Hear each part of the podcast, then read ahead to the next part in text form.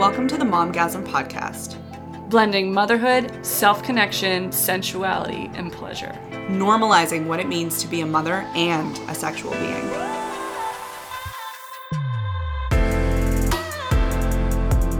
Holy shit, we're in the same room together. Momgasm's back in the flesh with new equipment. This week, we caught up in the real world.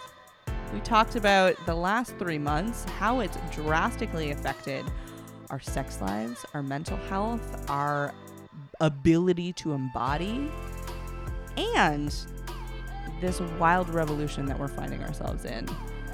We cover a whole lot of topics in this one, so sit down, buckle up, maybe get your notepad out because you are going to get some nuggets of wisdom. Enjoy.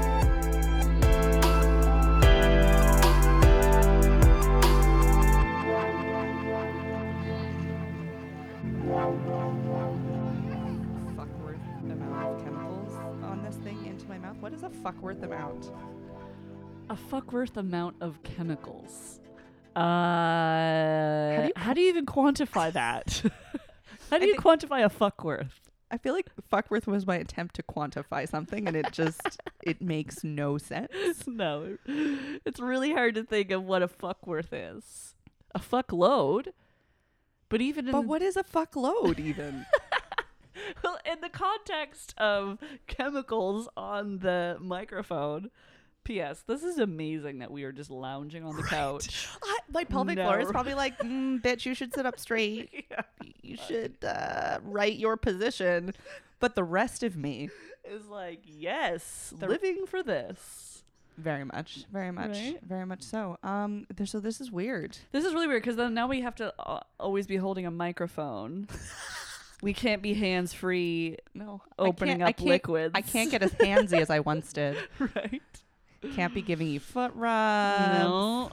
I can't. Oh God, this is a struggle. This is so much more of a struggle than I want it to be. Someday we'll have. Oh no! Oh my god. Someday we will have enough money that we can invest in stands and go hands free again. Hold Cheers. cheers it. Okay, wait. How do I cheers this? Cheers to being back together since fucking March 6th. was the last Cheers. time that I saw you. Oh my God. Holy fuck, man. And it's June seventeenth. June 17th. That's the, that's right. Holy fuck. Here we go. Oh, you really wanted to get that slurp in there. That's uh, once again we're drinking a propeller. Has been A little bit of limelight. go go to drink of choice lately. It it feels very much It's like amazing. this one of the summer drinks for me because it's just like light and delicious. It's like everything I want a Corona with lime to be without the effort of trying to cram a lime wedge into the bottle of Corona. Oh my god. And it never goes the way you want it to go. Like it just it's always a difficult thing. You always end up getting fucking lime juice in your eye. You get it all over your hands and if it cut on your hand, it's just like the worst fucking feeling. And it's like, why do I do this just to drink this beer? And then like when you go if you have a party and then you have a lime wedge stuck at the bottom and then you want to clean up the bottles to recycle them to be a good human being, it's like impossible. It really is.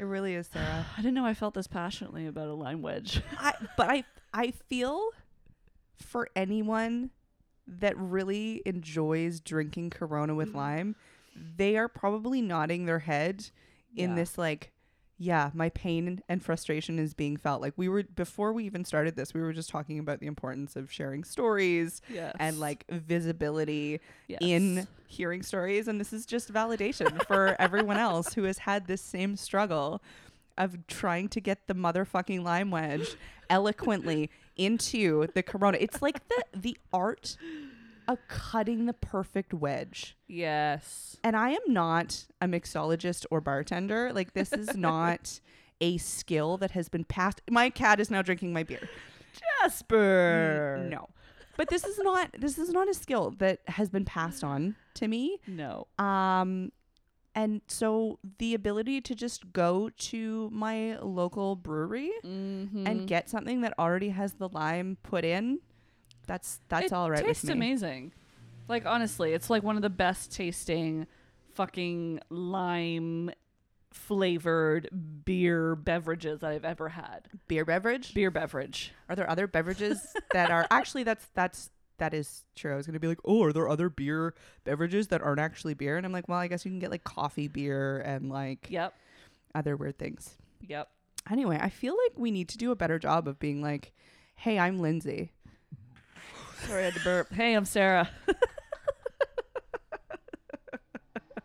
So if you're new here, you just got a really good idea of how this shit's gonna go down. Welcome to Momgasm, where our Oh. burps are not censored as much as our queefs. Oh, speaking of queefs, Oh, here we go. I have some queef. I have some queef stories. It's so- been like four months since I've seen you. The first story we tell is a queef story. You It- know it's a real friendship. right? I feel like it. more friendships need to involve queef stories, I though. agree. Because again, visibility in stories. How much? yes. Yes. how much more validated right? can we be if we talk about our queefs more often? Fuck yeah. So I've been I've had to adjust a lot of things in my life over the Yeah. last 3 months, which many of us have. And part of that has been adjusting my teaching, my yoga teaching practice into an online platform. Right. So the difference with teaching yoga online is I, I can't see my students, I can't touch my students. And so I have to actually demo the entire class because if I have a new person in the class who's never done yoga before, who's relatively new to yoga, Mm. sometimes words are just not enough. Yeah, absolutely. So they don't have the ability of looking around at everybody else in the room and having that quick glance of like, Yeah. Okay, this is what I think I'm supposed to do with my body. Everybody else seems to be doing something relatively similarly, so I think I'm okay and I'm safe here. So with that, I have to like get all breathy and and do everything while I'm teaching, which is a whole fucking different experience, especially like doing it with a heart condition too, where I'm Oh, like God. I can get a little breathy Yeah. anyway. Uh, but my puss has occasionally gotten a little bit breathy too. And I mean, if you've listened to this show for a long time, the mic that I use for teaching class is the mic that we typically use for recording until we got this sick ass upgrade that we're using right now. But that mic picks up everything. Oh, That mic oh, picks up everything. And so the amount of times that I have I I know that my students have heard me farting and queefing, I can I cannot even count.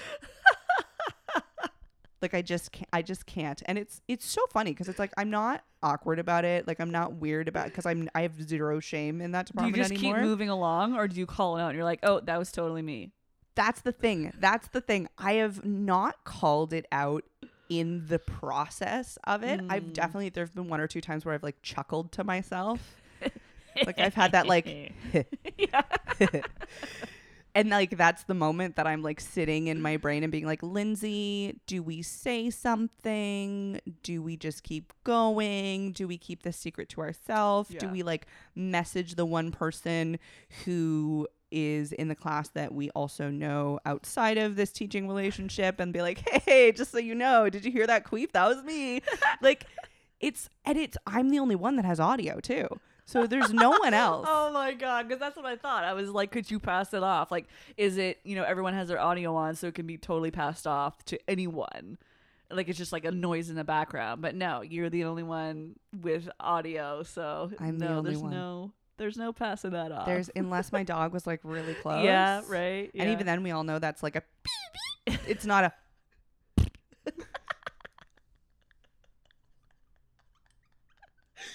That was a perfect queef noise. It really was. Like I feel like you really incorporated the sound of your lips parting and then closing. I'm so glad that I could do that. I was really. It's it's funny. A lot of the time, um, I'll have like an idea for a sound in my head, and then I don't know if I can physically like get it from my brain into my mouth in the way that I want it to happen. it's an art form. It is. It really is. It is, and I feel like it's it's a craft that I I'm pretty apt in a lot of the times. It's also some of the times very not. but when when she nails it, it is good shit. dude that see that's something like i always i it's so funny we're having this conversation just because like this is something i have thought about myself. I think everyone has had those thoughts where you're like, "Oh my god, like I've got to I've got like this conversation. I really want to make sure that this sound comes out properly to make this story fucking hilarious." And like every time that I'm in that moment, it never comes out the way that it actually sounds. And I'm always like, "God fucking shit." Like, ugh. You just, But- need, you just need to be really willing to like sit in front of a mirror and repeat that sound or what you think Yeah. that sound would. It's like an embodiment practice, Absolutely. right? I have just spent an obscene amount of time doing that within my life. like g- being a kid, getting lost in the woods, making fart noises with my mouth. No way. For sure. I was always doing weird shit as a kid. Like I was totally the kid that was like off in the wood. Oh my my big thing was like the story that I was a, a vampire princess because I have two moles on my neck and I was like hardcore into Buffy without actually being allowed to watch Buffy the Vampire Slayer. Love it. Like I would Secret I would Buffy s- lover. I would sneak that shit on occasion. So I had only seen maybe like 10% of the entire show, Wow. but it was enough that I was like that's alluring. I want that. Yes. And so I lived out that weird fantasy in the forest while like making leaf potions and making fart noises with my mouth and also setting things on fire. I did that a lot. That's my the a Aries. A little bit of pyro. Oh, for sure. No, more than a little. Let's call that out. More than a little. Okay, is there some like underlying stories here about you setting some shit on fire and running away from it and pinning it on somebody else? No, but I did set our playground on fire a few times. What? I did. Controlled Wait, your fires. family playground? Like you're in your house? No. We we were like low to maybe middle class family. But like every kid had like, you know, like a real shitty fucking metal swing set. We did not. Really? You didn't have that? No, we Wow. did have like the big the big moment of look at this thing we now have for us was like one of those wooden swing sets that fit the whole family. Do you know do you know what I'm talking about? Like they're they're wooden they I feel like they're a big thing that like was built out in the valley or in like not the valley.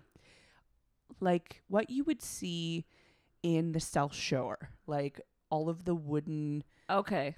Artwork and stuff and then like the big wooden swings that were like two seaters that faced each other Oh, And it- those things. Right, I oh, don't those know things were so much fun. they were fucking dangerous i almost broke many a limb Oh god, getting yeah. like my limbs like sucked under the bottom Oh yeah. yet i still repeatedly would like play on that shit and then my mom would come out and yell at us and be like don't break this nice expensive thing that I worked really hard to get Oh, poor mom. right fuck but we didn't have like a playground or anything because we had a playground really close Uh, by us because you lived out out in the middle of nowhere a little bit, right? middle of nowhere. Middle of somewhere.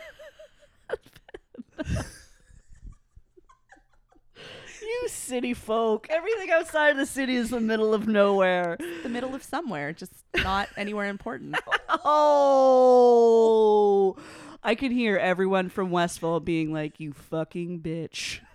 Sorry, guys, I'm just like writhing in my privilege right now. My big city privilege. Is that a thing? I don't know. Big city privileges. No, it wasn't the middle of nowhere. It was a little small town, rural Nova Scotia. Um, you know, like we had playgrounds, but you know, I feel like every kid in my neighborhood had that shitty little tin swing set with a slide. The slide that would burn your ass. Oh my god! And then I remember, yes, it would burn your ass. And like every winter, me and my brother would always stick our tongues on it, and of course, always get them stuck. Every it was like a rite of passage every winter. It's like and you never learned. never learned, just kept doing it. And then of course the fucking thing, like every time you would go on the swing.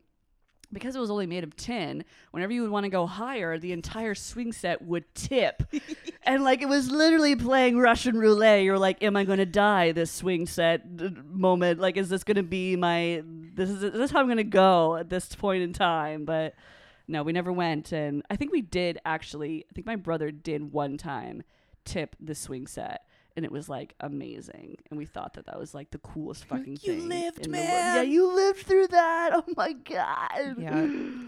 I so us city folk fuck. did Fucking city folk. but us city folk, it was not as common to have like the the rusty old playground in the backyard. Like it was there were in my suburban neighborhood. Oh. There was there were like playgrounds for people to go to. Mm. So you didn't really need to have one and we also a lot of people just didn't have the space to have one either. So we just had that weird swing and then I would go to the playground and and do the grounders and be the cool person and play um spotlight tag and shit with the neighborhood Oh, kids outside and Oh, play yeah. street hockey and all of that fun shit. Spotlight tag is that we call that track down. That's in the middle of the night where you play tag and you have lights. Yeah, Oh, yeah. flashlights. Yeah. Oh yeah. Oh yeah. Oh yeah. Fucking. Except for wicked I was like the kid that could never fucking win because I had a fucking heart condition and was just like any. I was always the last picked because they're like, well, we know she's not gonna win, Oh. so who wants her? Yeah, I was uh I was see I was the uh little sister, like I was the baby of the family, and so I would never get picked to play with my brothers and sister. They're like, "No, you're a baby." And I'm like 12 years old. I'm like, "I'm not a baby anymore." And then of course I'd start crying and they'd be like, "See, baby." I'm like, "Fuck." That's fair. You're not baby. You're just very water sign emotions. Very water sign emotion. Right. I would yes, also living the truth, cry a lot. crying a lot. But yeah, I set the I was I was a pyromaniac and still am, but I was very responsible with my fire setting. Like I do I don't know if you remember or if you had them out where you were growing up, but a lot of uh the playgrounds in the city had this like weird like playhouse thing, but it was like green.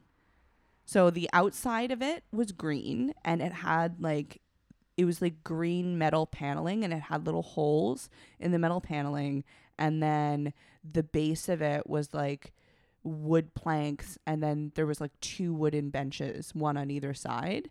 And this was just like the the this like weird little playhouse thing that you would just sit in i guess. Usually like my my parent my parental unit was sitting in it just like waiting for us to be done at the playground but i would almost always like either set a fire in there or but i would like build a little rock thing around it to contain my fire Where who was giving you fucking stuff. matches? oh i'd just fucking find them and take them What the fuck?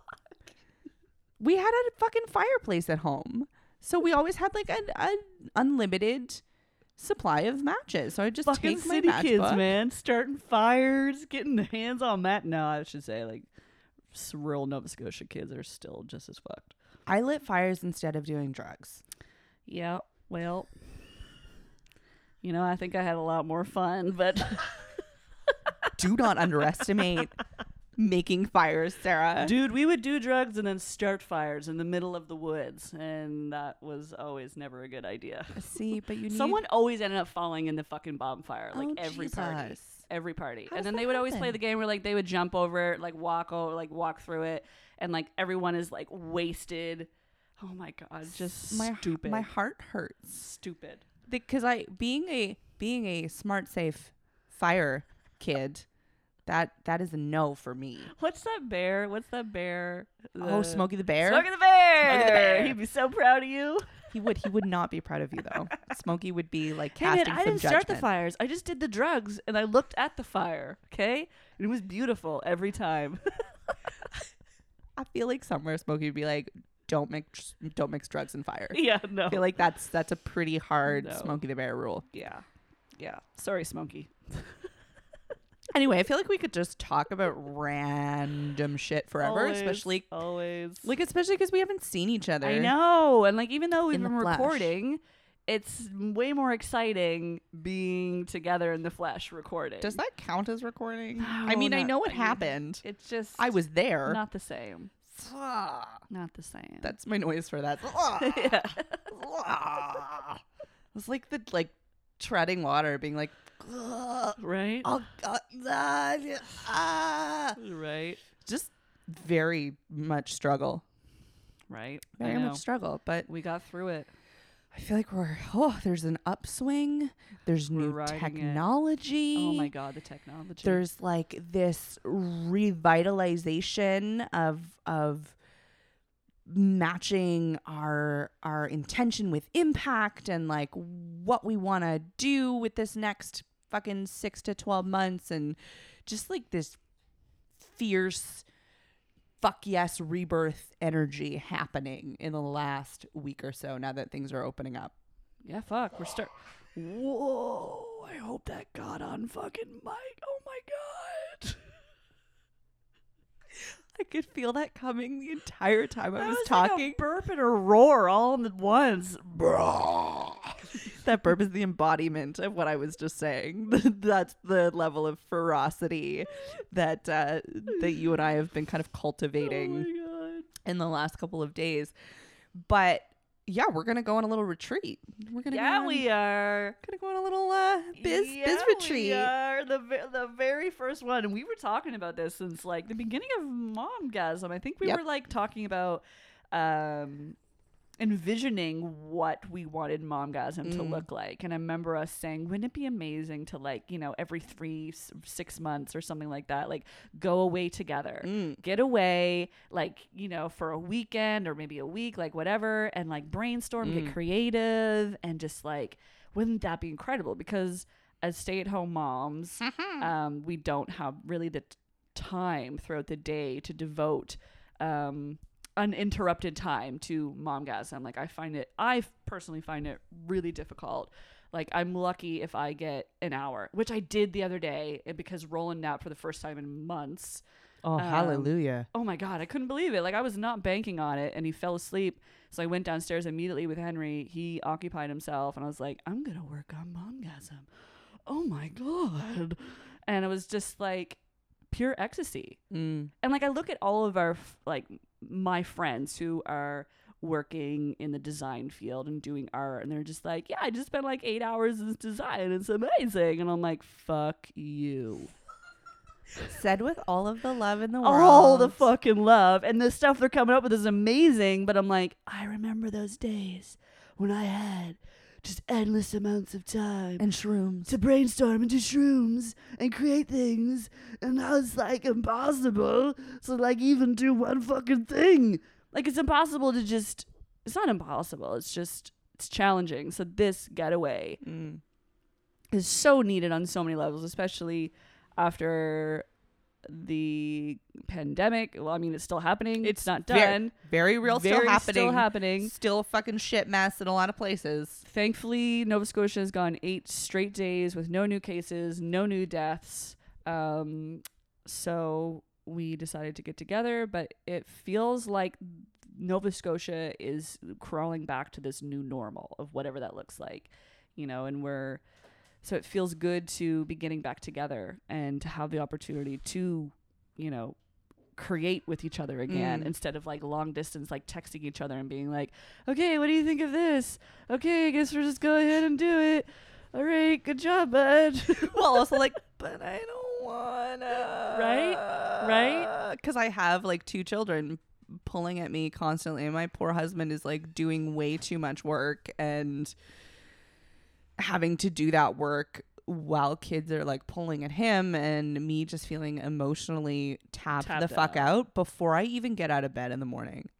oh L- like it's it's almost like the idea of knowing that there's another fucking day where I am trapped in the house with my kids. I'd like I can't even get my shit together enough be an active parent. Like I just I'm like nope. Just nope. Just just just a lot of nope, which is not helpful. honestly really. that feels so relieving to hear you say that because there's been so many days where i have actually gone to bed and have felt disappointed to know that tomorrow i'm going to wake up and do the same shit over again Oh, you are not alone in that. I'm sure there are countless like moms who are in a similar situation that we've been in the last three months. They're just like, I feel so seen.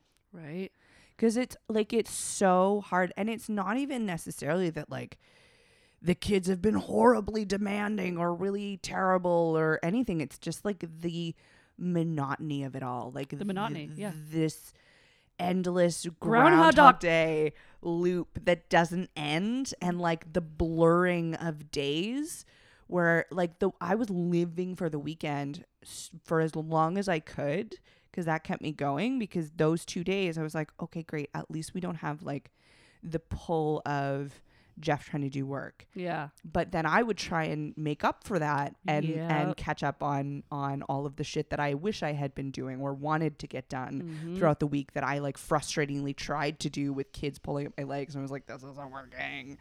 So it's yeah, I'm really I'm feeling a lot of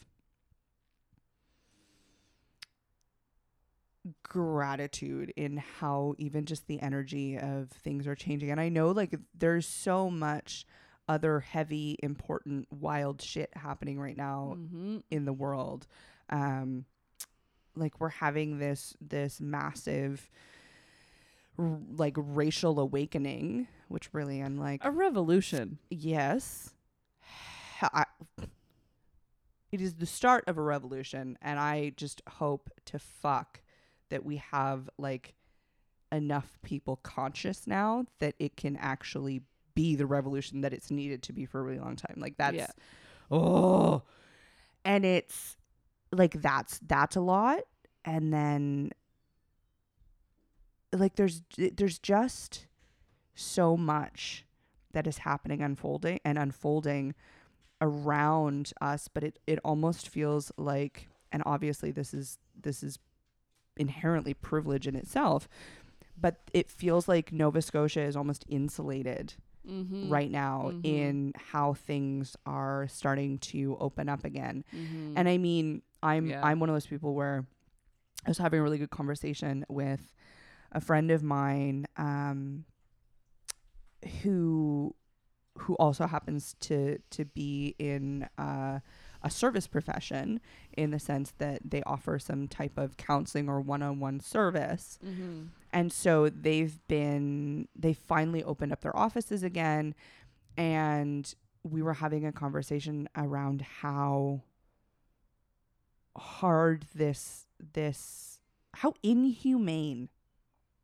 and like inhumane in the sense of like the humanness is being kind of stripped away in a lot of senses in how we're going about this idea of like quote unquote new normal with like not being able to touch people and like having to keep two feet, two feet, two meters, two meters, Yeah. two meters distance, which is six, Six feet. feet. Um, and and yeah, like it, it's there's for somebody that's very somatic, touchy feely, like I, I gotta embody my feelings and I have to like give and receive love in the form of touch. Like it's so it feels so foreign to me to to try and navigate in a world where I am not supposed to do that while also fully recognizing why it's important to not mm-hmm. in times. And so it's it's been this really interesting space of being grateful for this kind of insular feeling of Nova Mhm. Scotia right now with how well things are going. mm-hmm. Um yeah. having that like meeting that wall of resistance of not wanting to not want it not wanting to follow protocol but also recognizing that in following protocol it's it's Yeah. not just about me it's also about um, other people who are like me or who are worse off than me when it comes to their health or uh, immune system and having to like check myself in in that privilege bubble that i hold while also resisting the idea of calling this a new normal. Because I'm like, this is not the way that humans are supposed to exist and coexist. Temporarily, 100% sure, here Mhm. on board for that. But this this idea of a new normal is this is this picture or this story of well this is what we're doing forever which i'm like "N- no no thank you Mhm. that's not sustainable in any way shape or form and talking about um, some of the plans that i've seen for daycares and schooling systems and stuff like that I'm like that is not how we raise like conscious functioning healthy humans Mm. it's not possible to to keep people especially children physically distanced Yeah. and expect them to be okay in any way shape or form But it's what we got to do right now. right? You so know? that's why I'm like, for now, sure. Fuck this new normal. I'm here for the new normal that's like smashing the patriarchy, smashing white supremacy, smashing fucking Absolutely. capitalism, and destroying racism. That I'm here for. But I think, yeah, in context of saying this is the new normal, I mean, look at how much the world has changed. Take away the fact that, yes, we're social distancing. At some point, I think that will end. I have no idea when. it better. I have no idea when people are gonna stop wearing face masks, you know. But that doesn't. I don't find Oh, that doesn't is bu- no. that doesn't bug Uh-uh. me. Face Um, masks. I'm like, good, great, high five. yeah. Let's go. cool. Um, but just thinking about how much change has happened over these last six months. Like, think about, like, I remember when Amazon was on fire, and then I think Australia Next was on fire. And then a few months, maybe a month or two after that, here in Nova Scotia, we started experiencing earthquakes, and everyone was like, what the fuck? Like, that never happens. And then COVID happened, and now the revolution is happening. And then we had some, well, before the revolution, we had some real tragedies happen here in Nova Scotia. Um, and so it, it's really cultivating this unique, unprecedented time in humanity where never before have we been so apart, but we are also rising up together like never before. Mm. You know, and, and it's such a weird time for that and and not only just humanity is being impacted but our our economical structures you know uh, all of that the economy is being impacted in for better and for worse ways and you know like today in uh Canadian House of Commons Oh my god. Jagmeet called one of the Bloc Québécois MPs a racist Which is Bloc Québécois. Of course they are. I mean like Sorry, that's my like political that's your political dou- I- douchery showing. I'm not gonna That's fair. yeah but Th- that's on me solely as Lindsay. I will take. I will take that. but you know that what a what a moment you know and i i don't know what's going to come from this in canadian politics but jagmeet was so upset because he was trying to pass a motion for um, the canadian government to implement uh, revisions um, to the police uh, structure and just re- you know go over like what what is wrong here and because that one Bloc Québécois party member said no, you know, it's he called him out, and I was like, "Holy shit, this is amazing." Well, it wasn't. The, there is a lot of history with that individual being outwardly racist anyway. So Yeah, it's like the That's what I read. in in Jagmeet calling him out or them out. It wasn't it, like it's not necessarily calling them out because they said no. It's you're saying no, and I also know your history of being very openly racist. Well, yeah. Apparently, they were in. Uh, I know this is a tangent, but apparently they were in a uh, a conversation with one another, and it wasn't being aired over the mic. It was in private conversation, but it was in the house. And then uh, this guy, his colleague, she heard Jagmeet call. Uh, her colleague a racist, and so she stood up and was like, "La la, like call this out! Oh my gosh!" That's not what she said, but but how fucking ridiculous is it right. that we are currently in a time where a person of color is calling a white individual a racist and then being removed for that. Like that Right. is an opportunity to be like, mm, got that wrong. right and it yeah there's just yeah. So i when i say the new normal i am excited to say that. Mm. i'm excited to see all this fire. Well, this and we, you and I have been talking about this in kind of um in, in text form. yeah honestly in fucking Facebook Messenger form. when we call each Uh, other anytime we're on fucking Zoom parties, this comes Yeah. up somehow because it's like for for me like that. I'm also very ex- I'm excited for like the cleansing process and like taking the blinders off, which is happening in a really big way right now, and the opportunity, the very palpable, energetic moment that we're in for a a visceral death and a rebirth. Yeah. And i like i feel in my bones that that's what's happening. And i mean one of the things that i've been talking about a lot for me personally, and the things that I've been kind of revisiting and talking to um, my husband Jeff about a lot has been how can I stretch mm, what I'm doing so that it, my impact is actually matching my intention. And what kind of social activism do I want to be doing with my everyday life? In in the way that I am integrating it just into my life as a normal thing. And that's Mm. the kind of new normal that I'm like yes! So in in just to give like an example of that we had a big conversation today about food usage. And I w- I went on this big tangent. I was like why the living fuck is food a commodity and not a resource why have we commodified a thing that we need to live like that that to me is like capitalism gone wrong like what have we well capitalism's fucked anyway but that's a whole other Yeah. conversation Yeah. but like I can't in my brain fathom like why that is a thing. Like why are we not using food boxes and and for everyone and doing it seasonally? So when I initially presented this idea it was met with this resistance um from him which uh, hey babe hope you don't mind me talking about this. But it was initially met with this resistance from him and saying like well because we don't have the we would have to pay so much money to ship our food uh, across the water. And I was like, babe, anything that our body requires is available to be grown or accessed within the climate that we live in. Yeah. We just need to change the way that we're eating. You don't need fucking avocados. no. I want them. I love them. There's part of me that's like has attached some sort of idea of like luxury or health to things like avocado or Brazil nuts or fucking chia seeds or whatever that quote unquote superfood Yeah. is. Yeah. And in reality, I don't actually need that to thrive. And I would probably be a lot better off if I was living in a world where I invested in local CSA boxes from my local small organic farms, which is something that we've done in the past. And because we had this conversation, we're now looking into implementing that again.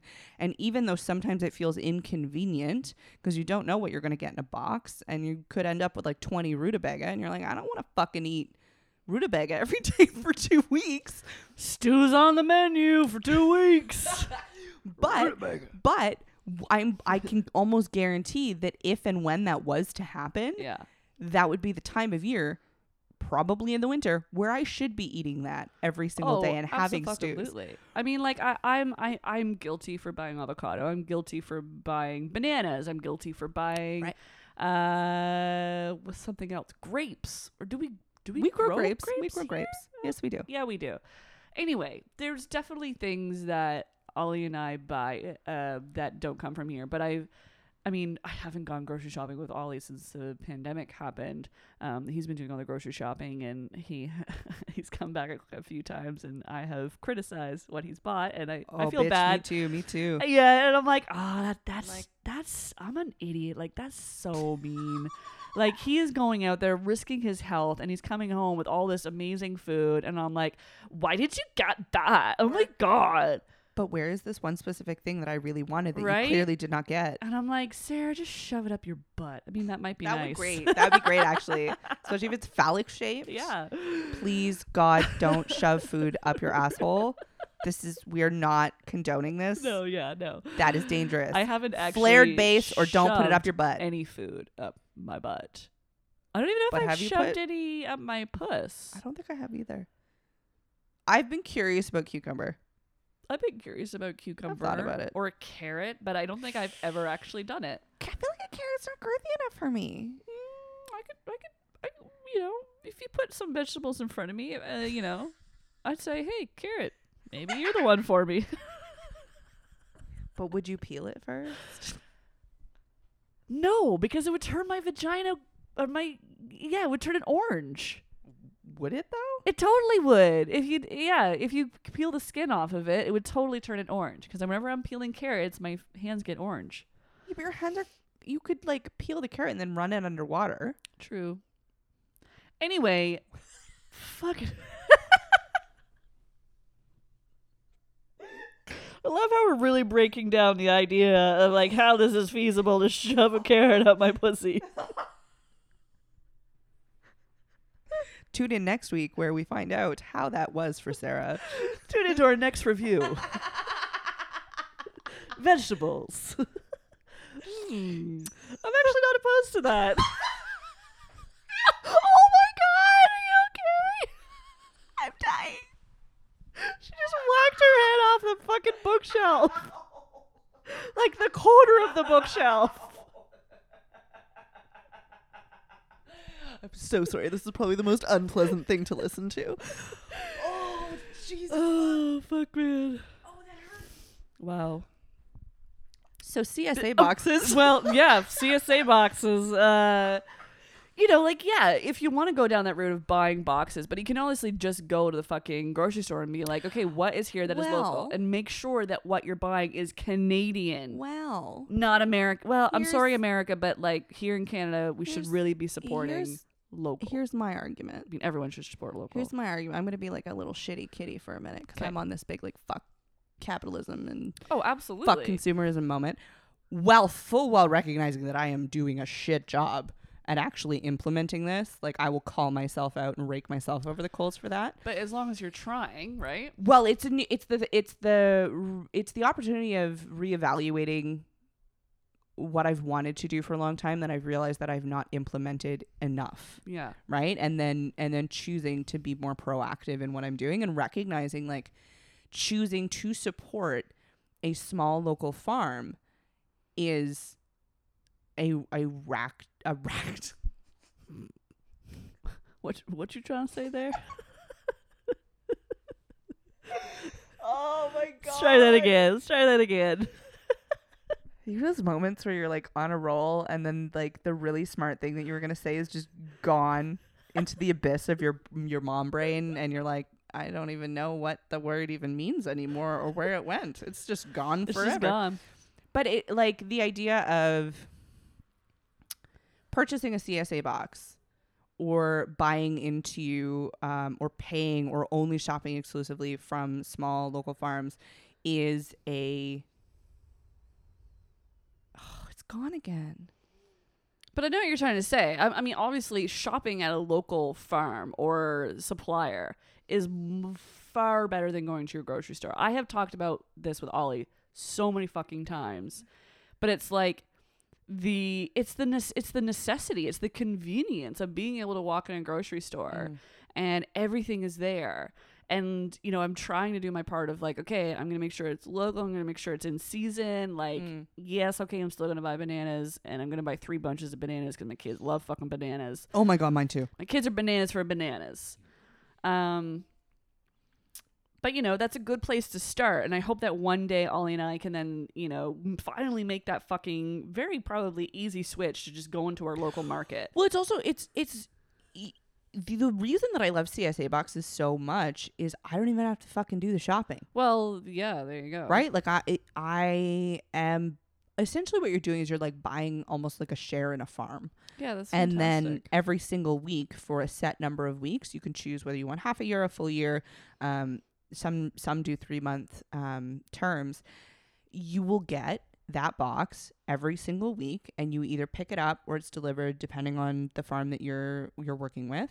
Um, there's also a lot that do kind of like co-op CSAs, where it's like multiple farm organizations that are that are doing a box, so you can get fruits and you can get veggies and you can get eggs and you can get meat and then you get your box and then you practice stretching that for an entire week Mm, and so mhm. it's it's a it's like a very um socially conscious way to engage not only with your food um where you're from. You have opportunities to go visit the farms if you want to go visit the farms. You're supporting your local economy. Mhm. and you're it's like a revolutionary act in Mhm. the way that I'm thinking about it because if I am interested in things like anti-racism work and in the idea of one day having a system where everyone gets a fucking box for no money and instead we're paying for that food with taxes like this is my ideal dream world that we're talking Mm, about your now Utopia.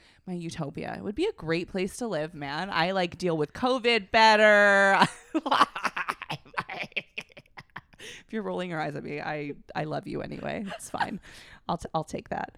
But it it's like being in a position where food is no longer a commodity and if if you are lucky and if you are affluent and if you do Yeah. have more Yeah. then you can you can redirect that spending somewhere else or you can choose to also pay a premium price for something like avocados Yeah. so we're not destroying our rainforests where we're not like burning things down so that we can build a monocrop of something Yeah. ridiculous that we don't actually need to ship across Absolutely. to a new continent for Well, that's what I feel like. What going back to you know the last six months and what's happened. You know, with, with so when those fires had happened, that really made us think about our environment Yeah. and, and um, global warming, and we all became very passionate about the environment.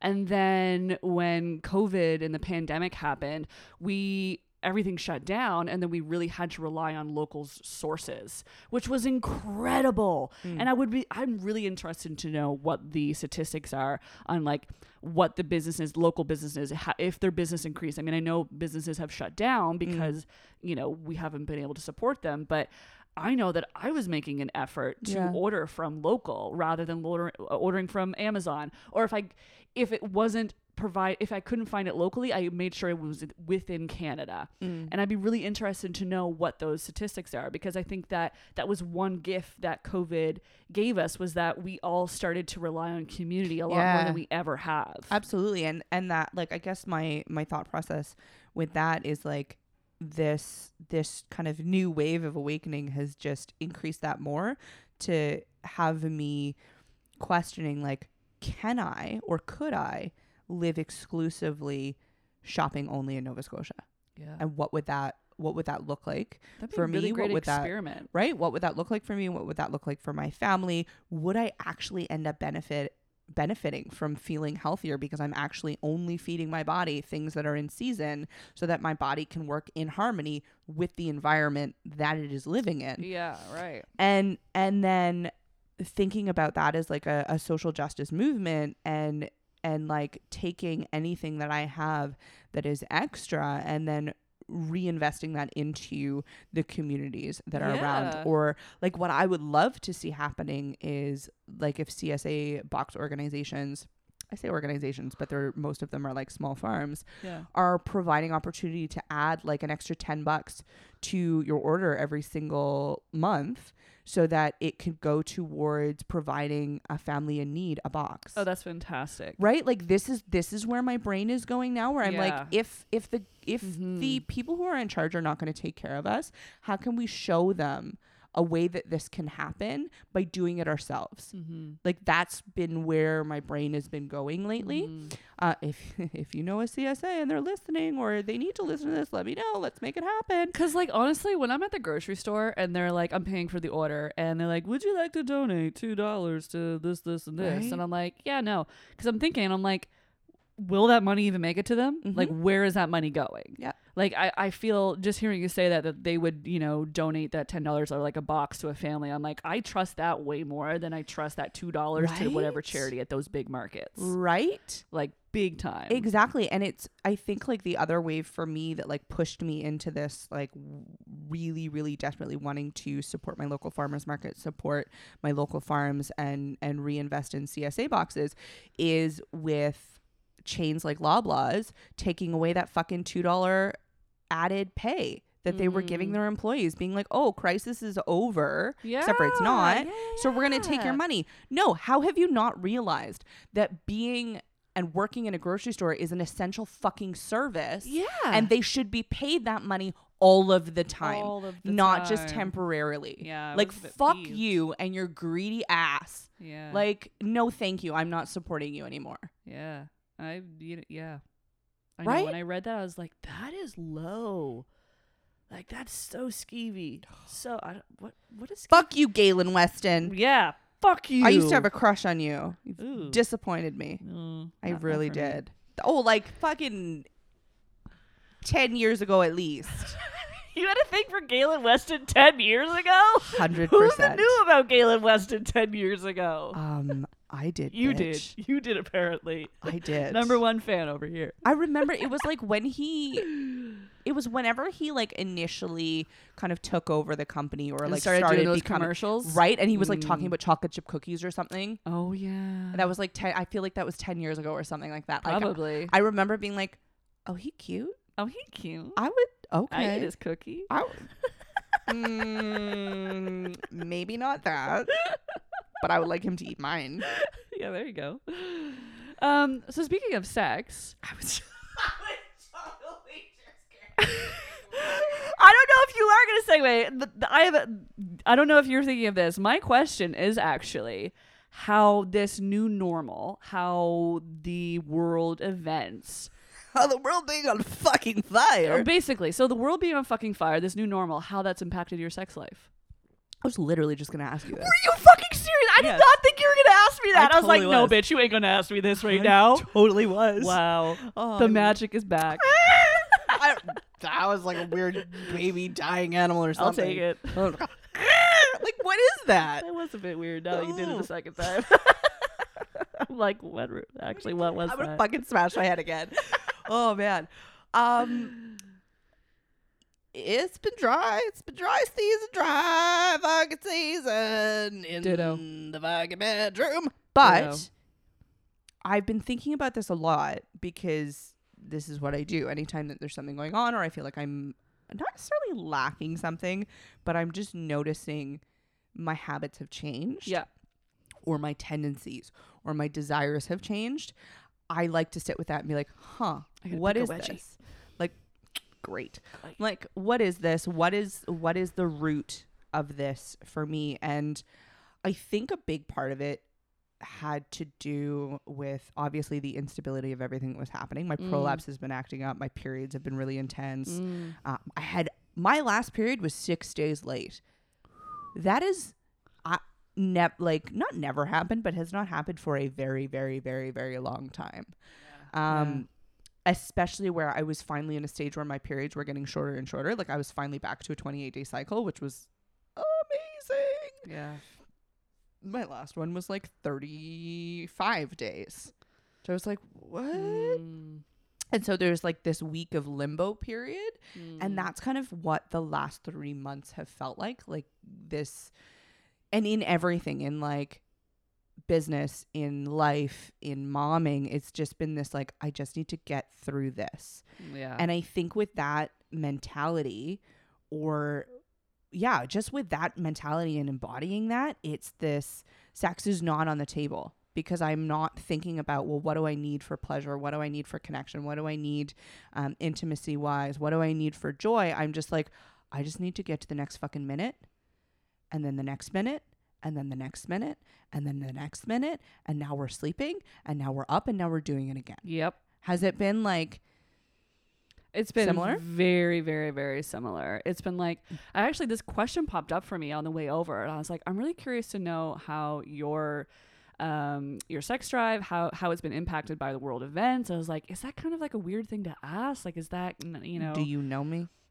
I know, but I was like, you know, I know there's like more important things to talk about in the world right now, but I was like, I am curious because I feel extremely impacted by it all. Like when um, COVID happened, there was so much stress that I really had no desire to have sex. And then that mass shooting happened, and then I was in like a week of grief, and like I was just really fearful.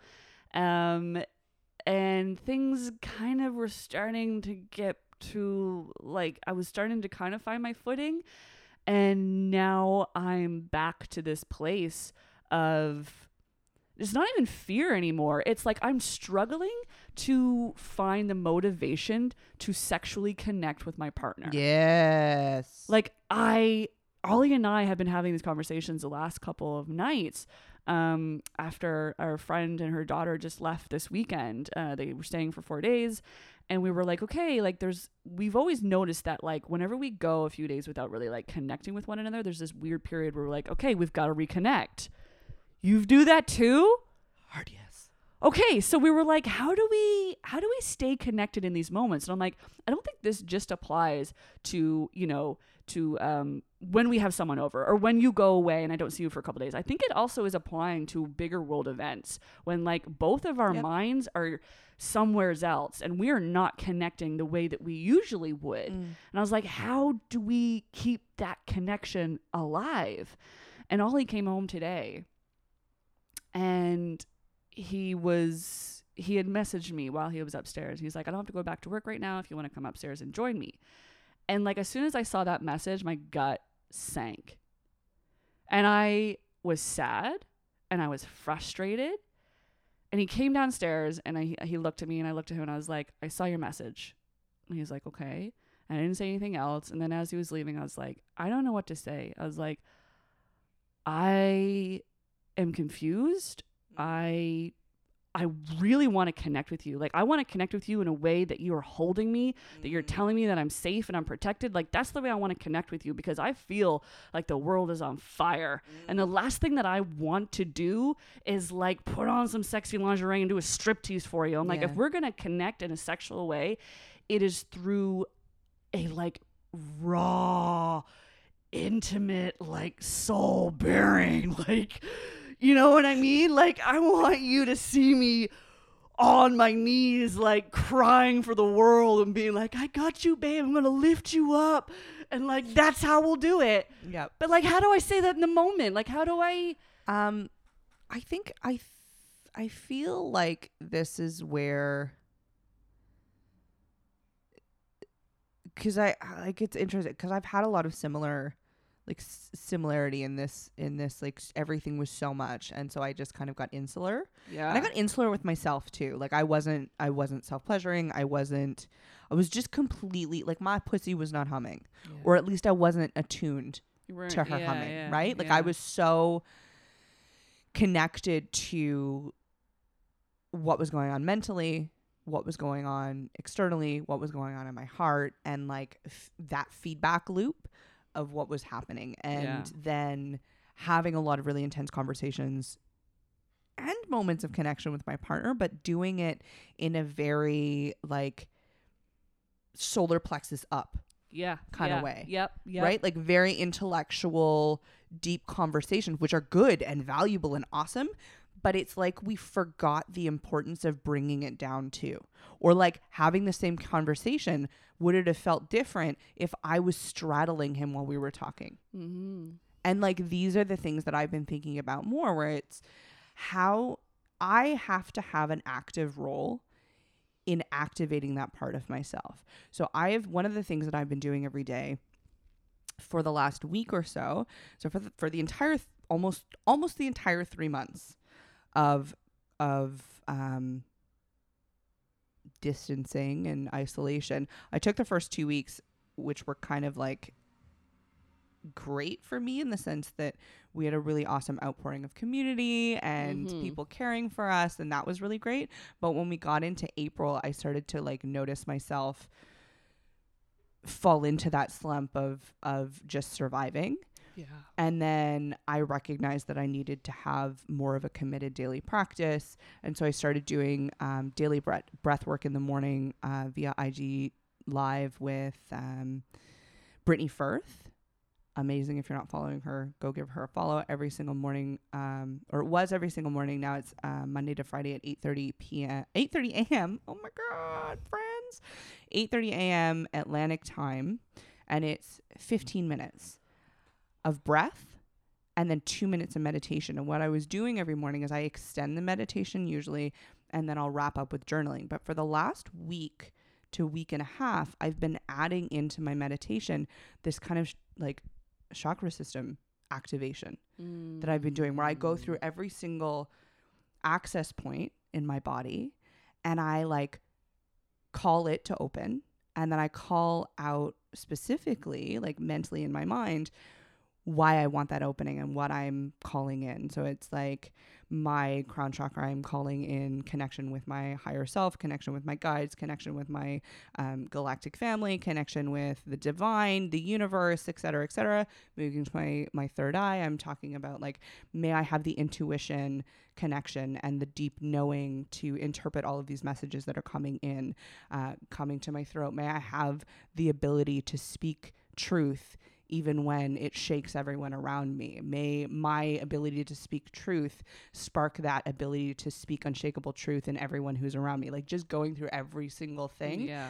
And what was really interesting is for the week that I was doing it, every time I got to my womb, and this is when like during the period that my my period was not coming, I got to my womb and I I it like it it it felt almost lifeless or like it was just holding so much and I was like, okay, like may it be may uh, may i access pleasure? May i be creative? May i be expansive? May i shed? May i cleanse? May i heal my ancestral wounds? Like all of that.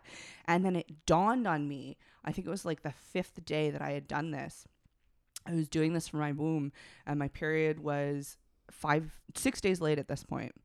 And it dawned on me i had this moment where i was like bitch, you can't say that you're calling in pleasure if you're not actively going to do anything about it. Mm-hmm. Like I I have to have an active role yeah. in cultivating what it is that I want. And so that day, I was like I'm not feeling sexy. I don't feel like I want it, but I am shutting the door and I'm going to fuck myself. I was like, I don't care if it's a quickie. I don't, I'm going to try and like, I'm going to try and embody it. I'm going to try and get into my body and I'm going to try and feel myself. And I just like stroked my pussy for a while. And then I took out my satisfier and I orgasmed.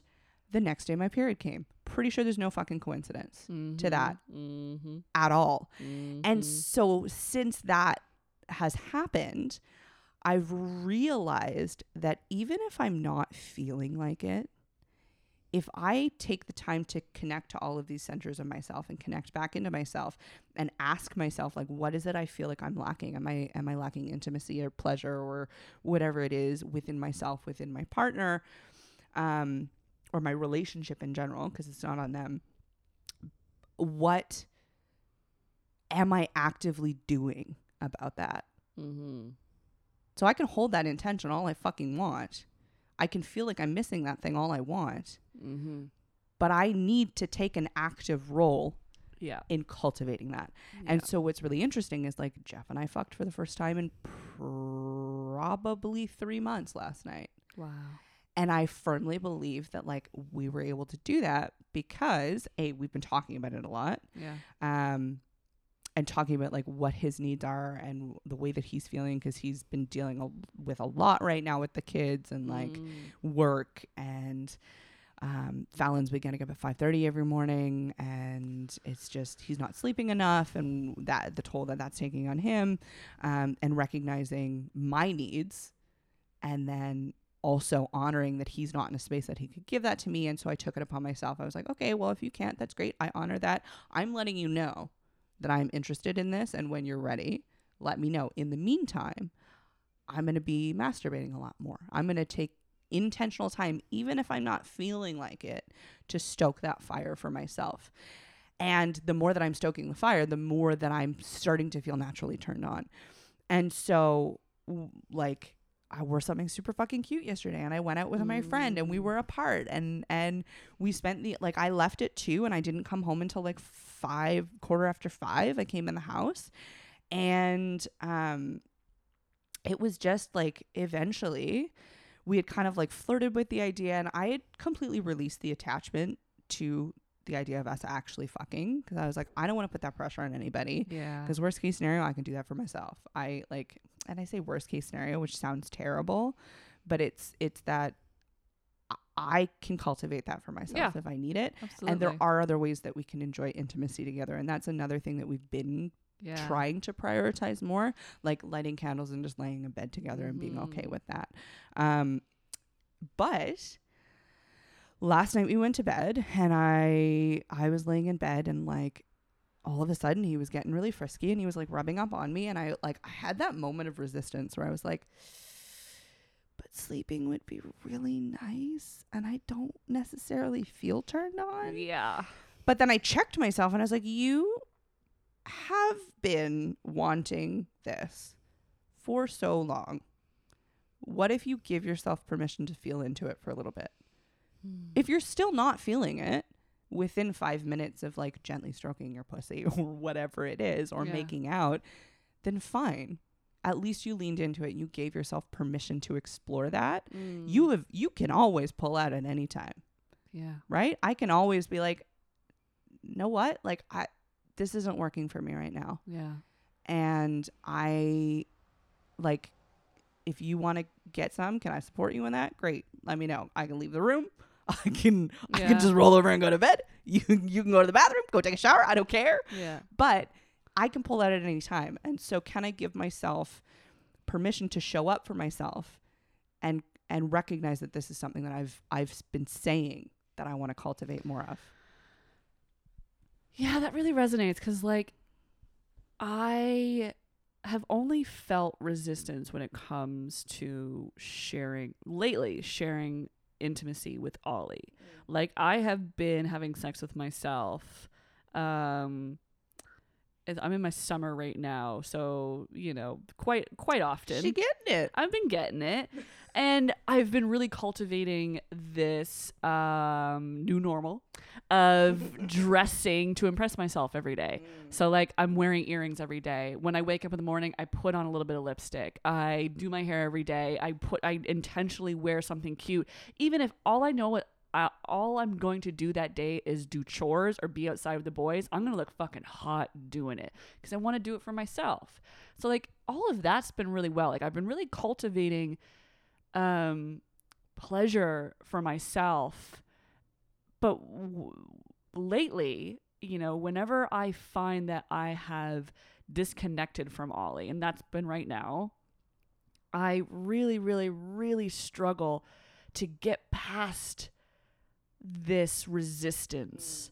Like you know and i know that that's got to be a lot of my trauma playing into it of like you know don't look at it um, maybe just run the other way.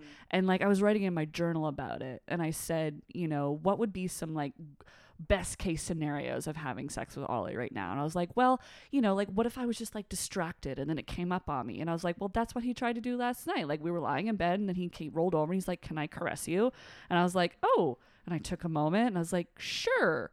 And like i when he started caressing me i was like okay like this feels good.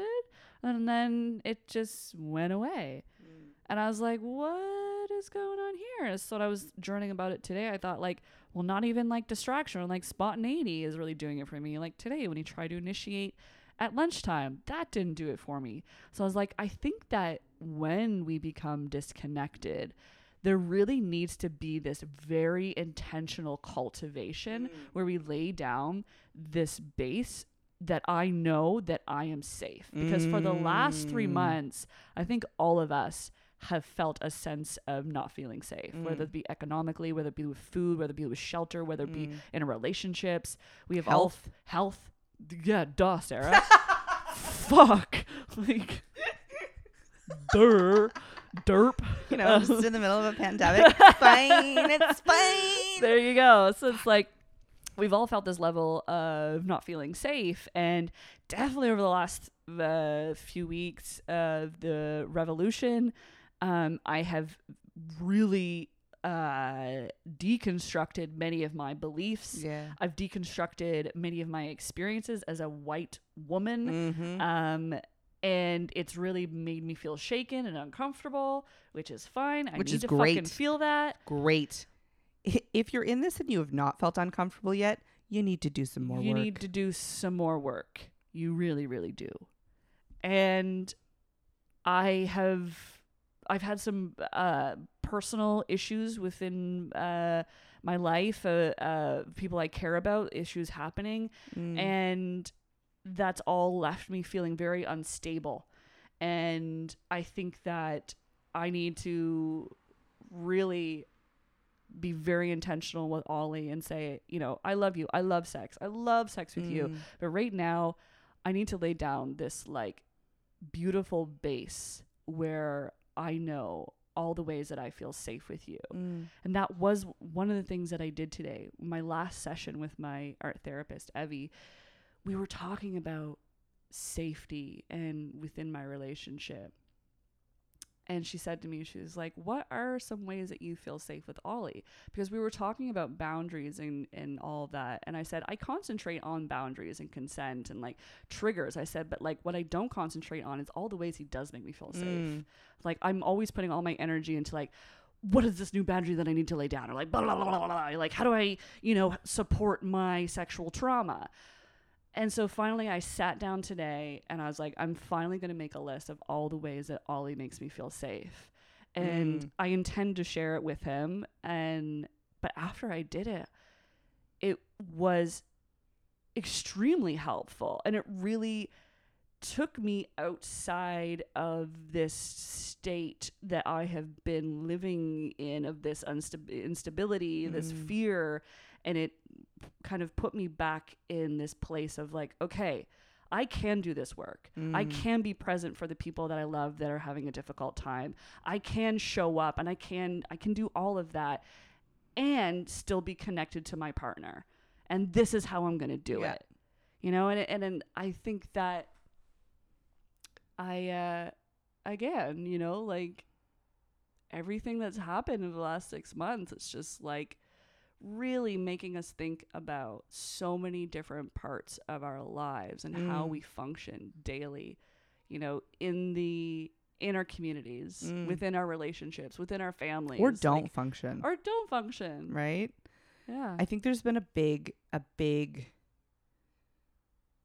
awakening to the things that that are broken and that have been built broken and that that have been broken for a long time, both like on a grand scale and then also on a very internal personal scale like within yourself and then within within your your family then within your community then within your place of work within your um, province or state within your country within your Yeah. continent within the world yeah. so it's of course we're gonna feel fucking shaken from like the midsection down because everything is getting stripped away and as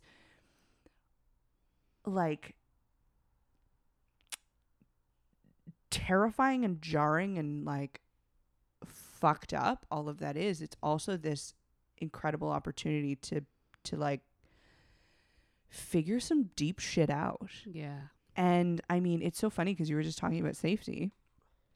And one of the first things that I said to Jeff, like after we fucked, was thank you for being my safe place. I'm like, like I feel so safe with you, and I'm so grateful that I feel so safe with you, and thank Mm. you for for doing that for me or for being that for me. Mhm. And it's like, he doesn't have to do that for me. He doesn't necessarily try to do that for me Yeah, either. that's what I he just say. Yeah. is. And I feel like that's tapping into that essence of like divine masculine, divine feminine. Like this, when I am, when I feel safe, I can let my wild out. Yeah. And divine feminine is wild in nature Mm-hmm. wild as fuck. And so there needs to to be more recognition around that divine masculine because it's Mhm. like we've been living in a toxic masculine world for Yeah. so long and it's like now that that's I firmly believe like now that that we're being a like awakened to that it's just adding to the instability that we're feeling Yeah. because we re- we realize we've seen the sham Yeah. Yeah. that yeah. we're not actually fucking safe. Yeah. Yeah. Yeah. Nobody has been fucking safe at all, No. except for us like white privileged folk, and even then, there's some questionable shit there, especially if you're a woman or identify as a woman. Mm-hmm. So it's it's of course you're not feeling safe. Yeah. and I do it's funny as much as I'm I'm somebody who's like don't ever force sex ever because that's not helpful there is this part of of it where it's like you do kind of have to like force yourself to show up in some way Leaning into the resistance. yeah so it's like I'm not ever going to f- I'm never going to do something that I'm never No. to follow through with something that's not feeling good Absolutely. I'm gonna I'm gonna feel into it. I'm gonna Be give myself curious. yeah. But I yeah, I, it's there is something to be said around that idea of like scheduling time. Man, it's, it gives me the heebie-jeebies. I it does it. It's funny because I've uh, uh, I agree yeah. so much yeah. in so many ways, but then again, I'm I am seeing more and more and feeling more and more how much harder it is to reconnect once you've discon- disconnected, yeah. right? And so it's like if I was in a position where I knew, not necessarily every Wednesday night at 8 p.m., I'll meet you in the bedroom. Like it's not necessarily that. I, I, you know what? Before you even said that, I think I know where you're going with this. where? What you're saying, and I'm not, I don't want to put words in your mouth, but I think where you're going with this is like not necessarily schedule actual penetration, No, yeah, that's the no. but schedule hanging out, Yep. quality time. Date nights? Yeah. And like one of the things that we've been playing with more often, we've only done it once, but when we did it, we were both like, we need to do this more often. Lighting candles in our room and giving each other a massage. Zero, like Hmm. zero expectation for sex, mm-hmm, but just being present with each other while naked and Mm-hmm. touching each other and being in the act of giving and receiving and like letting letting that be the intimate practice for the day. And it's like i like to think um how different life might look for for me and my family and my life if we had daily intimate intimacy practices. Right penetration is never something that is scheduled in to these intimacy practices because that's what gives me the heebie-jeebies. Oh, Because for whenever sure. I like, mo- I shouldn't. s- Uh, the times that I have read about it, it's been in the context of penetration. Yeah. And that's always turned me off really hard. But in this context of saying no, just intimacy, sharing Mm. intimacy, and you know that can be massages, um, that can be hanging on the couch together playing a board game together playing a board game together. Um, you know, now that I'm thinking about it, like for Ollie and I, it's, um, and I think that we've kind of lost the emphasis on it over the last little while. But for us, it's creative nights. Mm. Like that is something that always connects us. One time, we uh, were downstairs, and when we're usually having creative nights, we like to get naked. And the rule is, this is to to to protect the sanctity sanctity of the basement where we are having the creative nights is that while Mm, we're yeah. naked, no pressure to have sex, but if you want if that comes up, you ask the other person if they would like to go upstairs with you so that Mm. you do not at all um, take away from that very sacred space. Yeah, I feel like I remember you guys mentioning this in your Oh my episode, the last episode that you did. And I was like, Yes. that's such a great idea. It's a fantastic idea. And there was this one night, we've only done it once, we wanted to do it again, where we actually drew each other naked. And that, I mean, like me as an artist, I know Ollie and I have done it once before years ago, but doing that again Mm. and being able to share art with Ollie in that way, and we're with him looking at my naked body and knowing that he is painting me or drawing me Mm. is what a profound way to connect with my partner. You know, like art for me and painting is is a gateway to my soul. Mm. And then to be able to do that with my partner, like fuck yeah. So this conver- right now, like this is reminding me and it's like, okay, I reckon now just realizing, yes, okay, right now I'm feeling very unsafe. This is what I can do to get back Mm. there.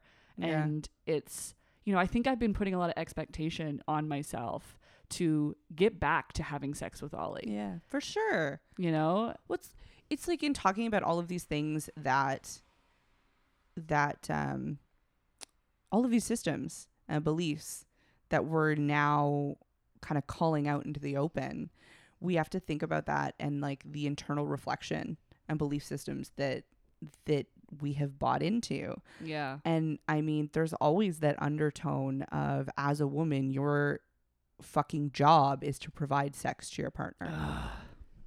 Right? And Yeah. it's like we can we can like scoff at that and like be annoyed by that, but somewhere somewhere deep inside there is still that belief of if I am not engaging sexually with my partner, I am not serving my partner and I am of no value.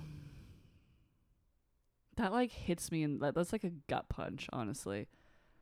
right? Because, like, as much work as I have done as a feminist, as a sexual assault survivor, that does still exist within me. Right?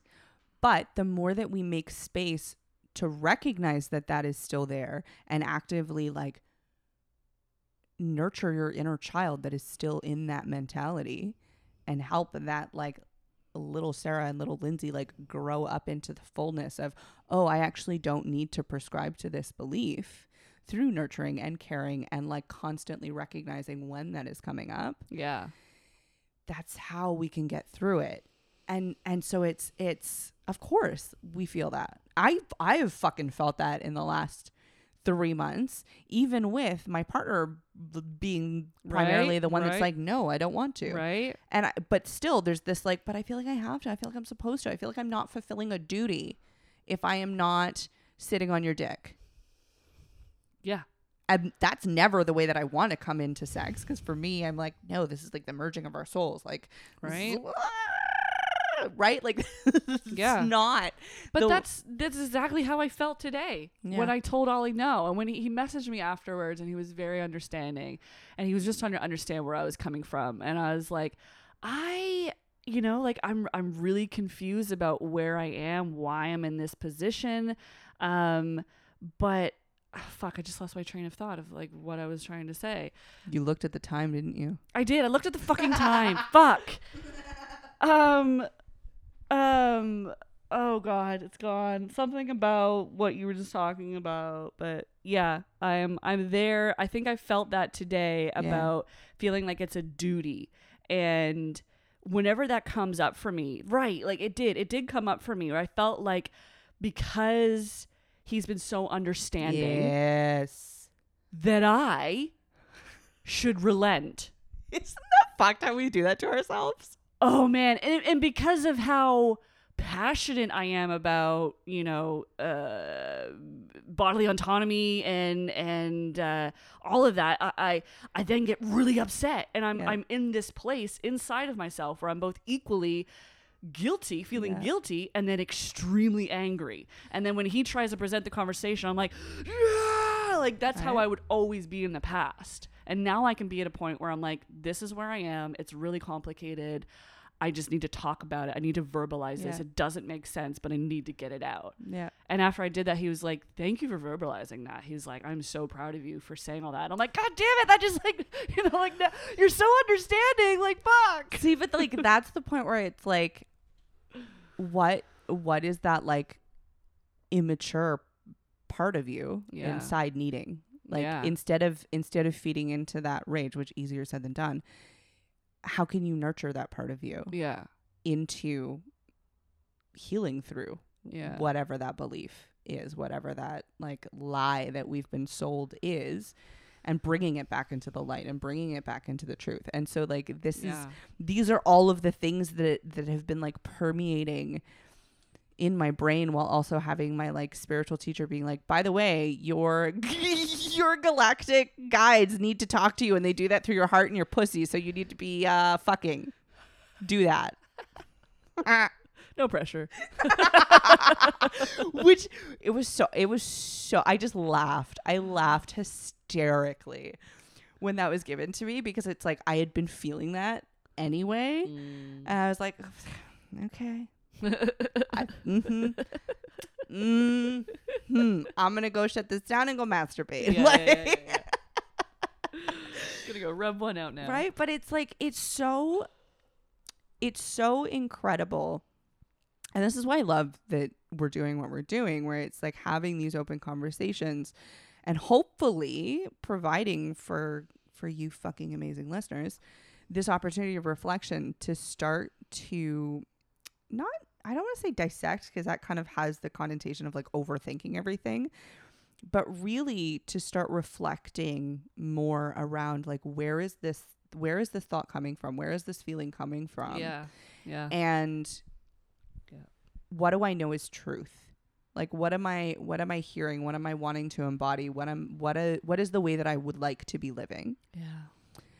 And how is what I'm feeling not honoring that and what what work do I need to do around healing and nurturing this part of myself and helping this part of myself blossom into the fullness of who I am. Mm-hmm. And and then like having that opportunity of like sitting back and being like, "Oh my god, what is that going to feel like?" Oh shit. Oh. That's going to be unreal. she could see my face right now. I know. but right like it's i uh, so often i think this is kind of where you have the opportunity of falling in love with the idea of aging too right when you can start to to really look at the things that you have overcome or that you have grown through yeah.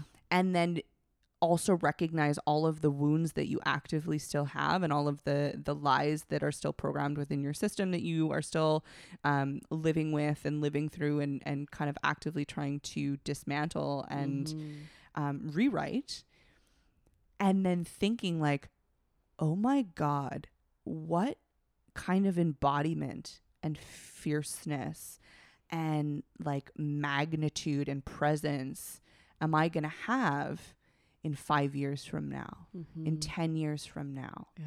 like what the fuck nothing will be able to contain me Mm-hmm. how ridiculous is that going to be Fuck yeah. right So true. I mean, like, you know, you and I have said so many times, it's like, it probably sounds like a broken record, but since the beginning of Momgasm, like, I, I feel like a completely different person. oh for sure You know, and looking over the last five years of my life, mm. holy jumping Jehoshaphat.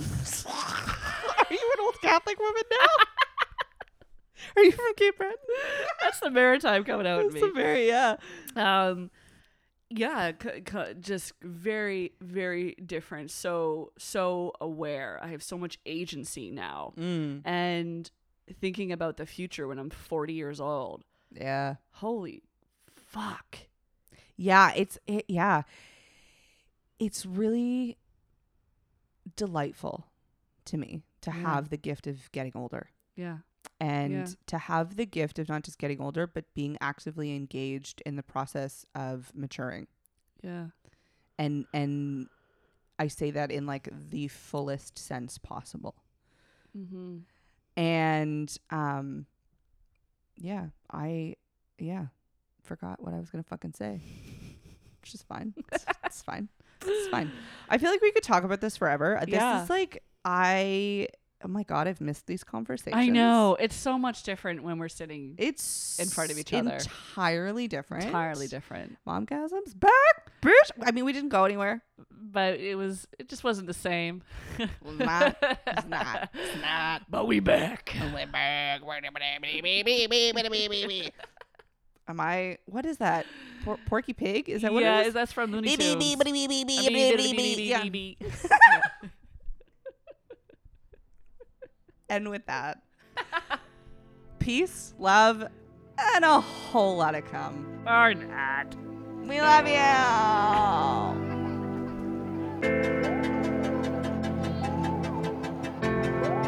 Hey, you. Yeah, you. Did you hear? There's a Momgasm party happening every two weeks. That's right. Every two weeks, Lindsay and I are sitting down via Zoom and we are connecting with you, our luscious, loyal, loving listeners, in a never before seen way. Well, maybe that's not true. But it's been amazing. We have been having hilarious nights, playing games, sharing stories, and just getting real upfront and personal, the best way we know how. If you want to join, head to our Patreon, where we are serving it up for only $2 a month. So, what are you waiting for? Looking to spruce up your wardrobe? Get your hands on the official Momgasm merch. We've got sweaters, we've got t shirts, we've got everything. Not really. Well, not yet. Head to the link in our description and don't forget to send us some pictures of you rocking our Momgasm swag. We love it. And don't forget to check us out on Facebook and Instagram at Momgasm Podcast. And don't forget to subscribe so you never miss a new episode. And that's it. We'll catch you next time. Mwah.